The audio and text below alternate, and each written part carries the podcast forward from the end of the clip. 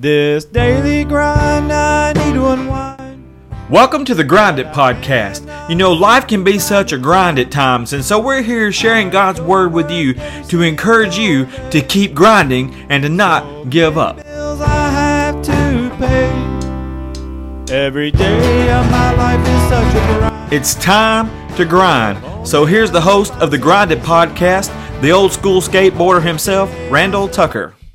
Welcome to the Grind It Podcast, and today we're going to be starting to break down uh, Acts chapter 16, and uh, it's basically covering Paul's second missionary journey. And uh, if you want to, you can Google a map and take a look at that. It's it's very interesting as you go through the book and you go back and you look at the map as you're going through uh, Acts chapter 16 and seeing how.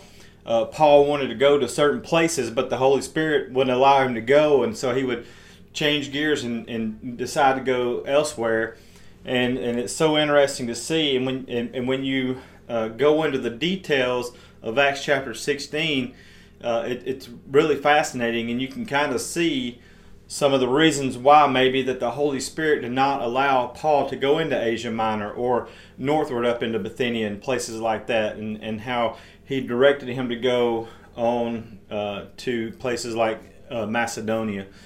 Um, and so, if you want to Google a map and take a look at that as you go through Acts chapter 16, that would be awesome. It's very interesting, as I said. But you know, after after the church began in, uh, in Acts chapter 2, the church stayed there in Jerusalem for quite some time, and, and it wasn't until persecution that it, it leaves Jerusalem and goes to other places like Samaria and Judea and even beyond. And uh, this you know, there would be uh, some big challenges for the church pretty early on uh, because the Gentiles, as the church spread throughout uh, the region and throughout the area, uh, the Gentiles were beginning to hear the gospel. And of course, in Acts chapter 10, when God gives Peter the vision and Peter goes to Cornelius' house and the Holy Spirit falls on the Gentiles there in Cornelius' house, God is saying to Peter and to the Jews, the the Gentiles are now welcomed into the church and, and, and they are to be reached for the gospel's sake and they can have the opportunity to be saved. And, and so the Gentiles begin hearing the message about Jesus, death, burial, and resurrection, and they're coming to Christ and, and they're being converted. And so this would be a huge challenge for the early church because uh, just being completely honest, the Jews and the Gentiles were not the best of friends. And another issue is which we uh, covered in last chapter in Acts chapter 15 was the Gentiles were not circumcised. And uh, the Jews, going all the way back to Genesis 17, had a covenant with God that if you wanted to be uh, if you wanted to be in good graces with God, then you had to be circumcised. And so, uh, back in Acts chapter 15, you know, some Jewish believers had gone around to some of the Gentile churches and told them that if they wanted to be saved, they also had to be circumcised. And so these issues were brought before uh, the apostles and the elders at the church at Jerusalem, and they tackled this issue and they came up with these four things for the Gentiles to do. And they, they wrote this out in a letter, and they had Paul and, and Barnabas and, and, and some other delegates that they chose to take this letter that said that you should abstain from eating food offered to idols and abstain from sexual immorality and abstain from eating the meat of strangled animals and to abstain from consuming blood. All four of these things would have something to do with how uh, the Gentiles worshipped false gods and, and how they sacrificed to these false gods. And so they have the, the elders at the church at Jerusalem, along with the apostles, have come to this agreement that the Gentiles do not have to be circumcised to be saved. And so they would put this in letter form and they would send it out amongst these Gentile churches. And that's basically what Paul and, and Barnabas, even though they're going to go their separate ways, that is their mission is to go back and revisit these churches and, and to encourage them with this news from the apostles and the elders at the church at Jerusalem. Now, at the end of Acts 15, Paul and Barnabas are, are going to decide to go on another trip, like I said, to, to visit these churches that they have started. Uh, they want to see how they're doing. They want to encourage them to keep going in the faith, and they want to share uh, this letter that uh, that they have uh, gotten from the apostles at the church in Jerusalem, and and so Barnabas wanted to take John Mark, his cousin, and if you remember, John Mark had deserted them uh, right before they had gone into uh, Syria to preach the gospel. And so Paul was upset with John Mark, and he didn't think that would be a good idea for them to carry John Mark along with them. But Barnabas wanted to give him a second chance.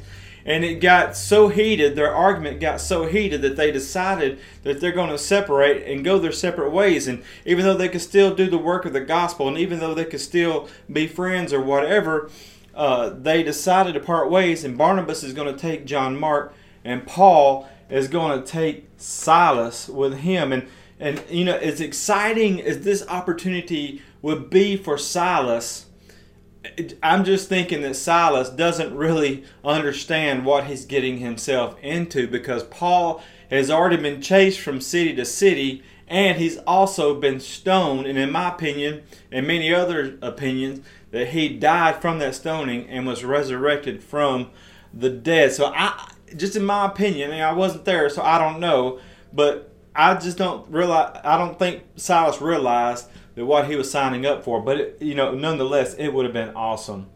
Um, now, if I'm not mistaken, this is the last time that we hear about Barnabas. You know, it's kind of like a western movie. He just he just rides off into the sunset, and uh, maybe for uh, maybe the reason is that uh, that Luke doesn't mention Barnabas anymore is because Luke is the author of the book of Acts.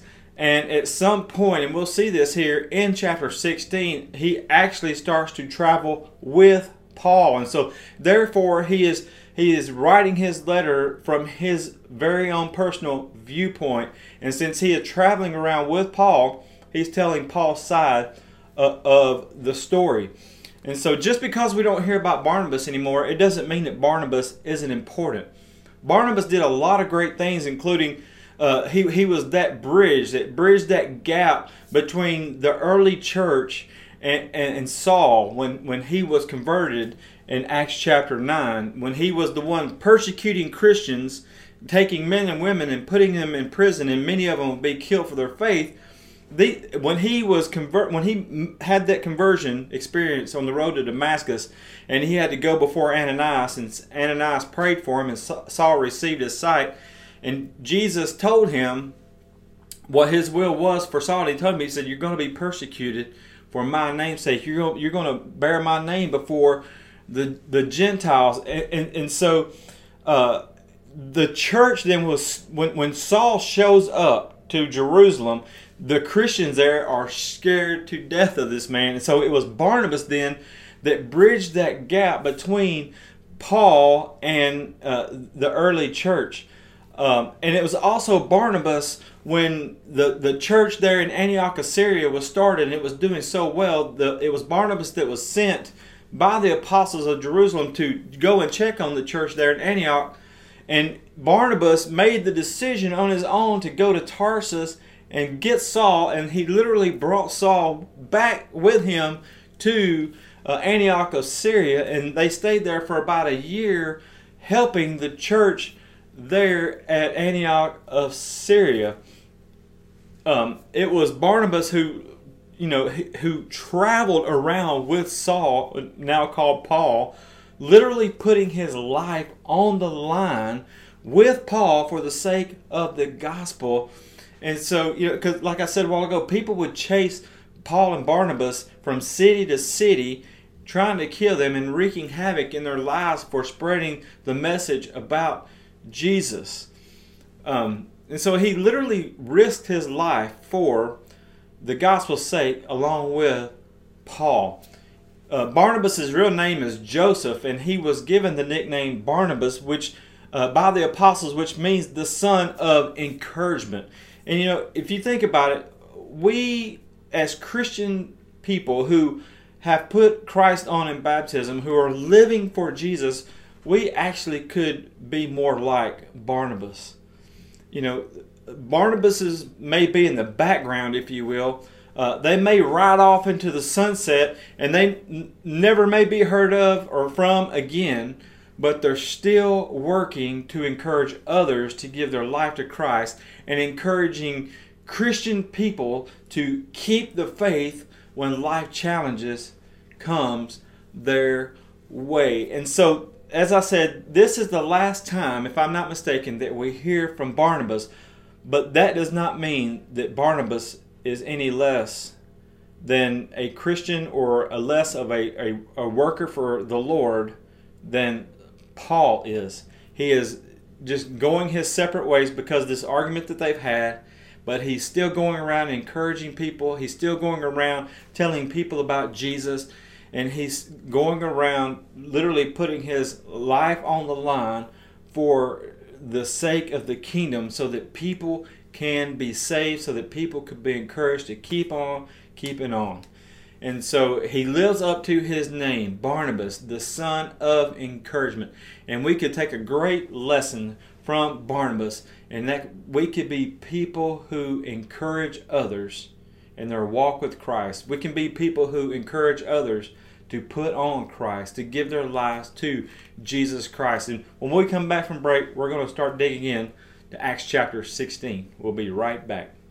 This is Bruce Stott, one of the elders at Partnership Christian Church, and I want to invite you and your family to worship with us this coming Sunday. Check us out on Facebook or YouTube for service times and directions. Thanks for listening to Grind It Podcast. Keep grinding. So, Acts chapter 16 begins with Paul and Silas in Derbe and Lystra. They're starting what we call Paul's second missionary journey. And basically, what they're going to do at the beginning is go visit some of the churches that Paul and Barnabas had started in these different towns. And so they travel to Derbe and then they travel to Lystra, which is amazing to me because Lystra is the very place where Paul was stoned for preaching the gospel. So much hurt was put on this man, and like I said, I believe that he died from the stoning because that's why that's why they stoned people was to kill them. Um, but he just got up like nothing ever happened, and the next day he started a 60 mile an hour, uh, 60 mile trip to Derbe, and so he visits Derbe first, and then he comes to Lystra, the place where that he was stoned. But Luke doesn't even mention anything uh, about Paul being stoned there at Lystra, but instead he focuses on a young man that we're introduced to who was highly thought of among the believers in Lystra, and his name is Timothy. Timothy would be a huge asset to Paul and to the church. He's, he's going to be a leader, and he's going to really be uh, kind of like Paul's right hand man later on down the road. Uh, a great asset, like I said for Paul and the church. Now, if you remember, I started this podcast off talking about how the Jews and the Gentiles they really they weren't the best of friends. They didn't get along very well, and I also talked about circumcision uh, just a little bit. Uh, covered it extensively in the last podcast, uh, but it, it Luke's going to make a point to let his readers know here that Timothy's mom was a Jewish believer and that his dad was a Greek, meaning Timothy would not be circumcised. And so, uh, could this be an issue for Paul? Well, Paul thought about that ahead of time, and he's going to do something that, that's going to break down any kind of barrier that would be in the way. You know, you know, Paul is carrying around a letter from the apostles and from the elders from the church at Jerusalem stating that Gentiles don't have to be circumcised to be saved. But this was an issue with the Jews for uh, it's been an issue with the Jews for a long time in the early church and that's one of the reasons why these Jews are chasing Paul around from city to city and trying to kill him because he he is he is taking their idea of how to worship God, which is Judaism, and it's been around for hundreds and hundreds of years. And Paul saying, and, and, Paul was a Pharisee himself. He knew the law like the back of his hand. And now he has this letter stating that Gentiles don't have to be circumcised to be saved. And so the, the Jews, they really hated Paul for his message and, and, and what he is telling these people about if you want to get to God, you got to go through Jesus and you don't have to be circumcised to do that. So they hated him and they, they wanted him dead. And so to to erase any barrier that might be standing in the way of, of Paul being able to preach to Jews and Gentiles and share with them the gospel, the death, burial, and resurrection of Jesus, Paul does something interesting here with Timothy. He has Timothy circumcised. And if you think about it, Paul's habit was when he visited, uh, when he went from city to city, the first thing that he would would do was to go visit a synagogue, especially with it being on the Sabbath day. He knew that Jews and Greeks who had uh, been converted to Judaism, who wanted to worship God, he knew that they would be gathered there at the synagogue to worship. And so uh, his he, he basically had a captive audience. And so he would go to these places knowing these people were hungry for the word of God and, and to want to know more about God. And so Paul would pop in there and share some scripture and then start telling these people about the Son of God and how Uh, they had crucified the very Messiah that they've been looking for for hundreds of years. And so, if they have, if Paul and Silas have a, a, a, a Timothy with them, this young man whose father is Greek. And, and see, here's the thing about Timothy Luke says that Timothy is known, his parents are well known all throughout the area. And so they would know that Paul's dad was a Greek, and they would know uh, that Timothy's uh, dad was a Greek, and they would know that Timothy was not circumcised. Therefore, if they know that Timothy's not circumcised, the first question they're going to ask Paul is what about Timothy? Has he been converted to Christ? Is he following God? Has and their question would be specifically, is he circumcised? And if Paul says no, well, that's going to close every door that Paul has to share the gospel with these Jews. And so he he left that door open. He did he did a wise thing by having Timothy circumcised because when these when he would go to these synagogues and he would go to these Jews and he would want to preach Jesus to them and the first thing they ask is is this this kid here whose dad's a Greek, is he circumcised? And Paul would say, Yes, he's been circumcised. He loves God. He wants to serve God. By the way, since he does that, let me tell you about this God that he's serving and what God has done for him and his family. And so, Paul would he he just erased any barrier that would keep him from uh, uh, telling these people about Jesus. One thing that I want to point out before moving on is that we know where Timothy uh, got his faith from. And it wasn't from the local youth pastor, it wasn't from the church's youth minister or even the local church. It was, it was from his grandmother and his mother. When Paul was going around visiting these churches uh, and, and established this relationship with Timothy, later on down the road, he before he dies, he's going to write two letters to Timothy. In 2 Timothy chapter 2 verse 5, Paul writes this.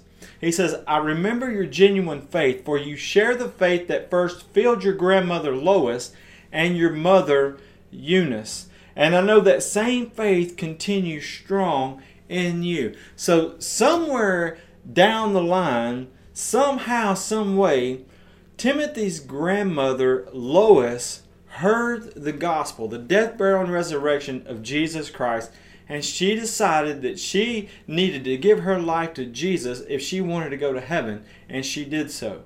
And then evidently she must have passed it on to her daughter Eunice, which was Timothy's mom, because Eunice gives her life to Jesus.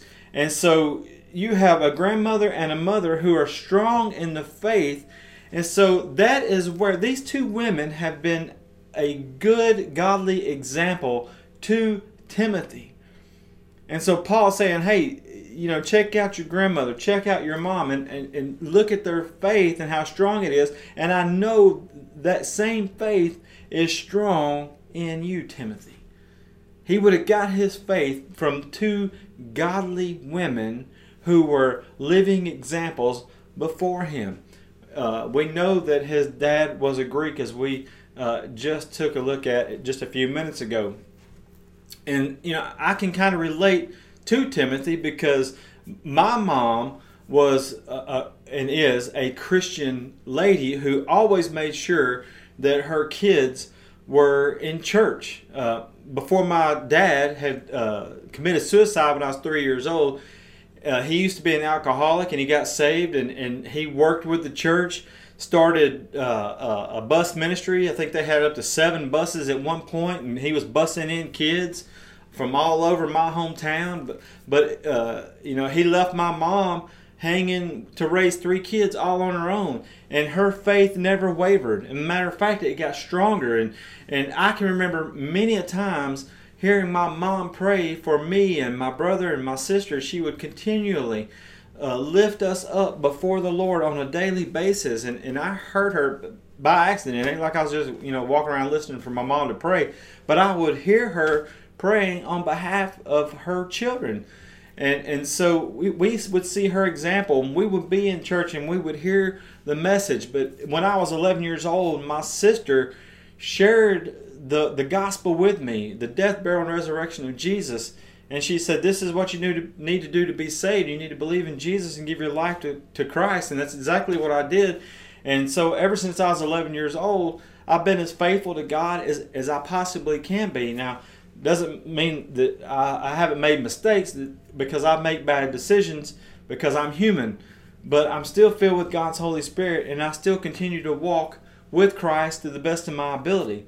And I'm so thankful for his grace and his mercy. And I hope that Paul, like he says about Timothy, I hope that he says that he could see uh, God's uh, God working in me, or that my faith is strong uh, as well. And I hope my friends and family could say the same thing about me. And I hope that people can say the same thing about you that you walk with Christ and that you are strong in the faith and that you are being a, a great example of Jesus Christ for the sake of the gospel and giving people the opportunity to be saved.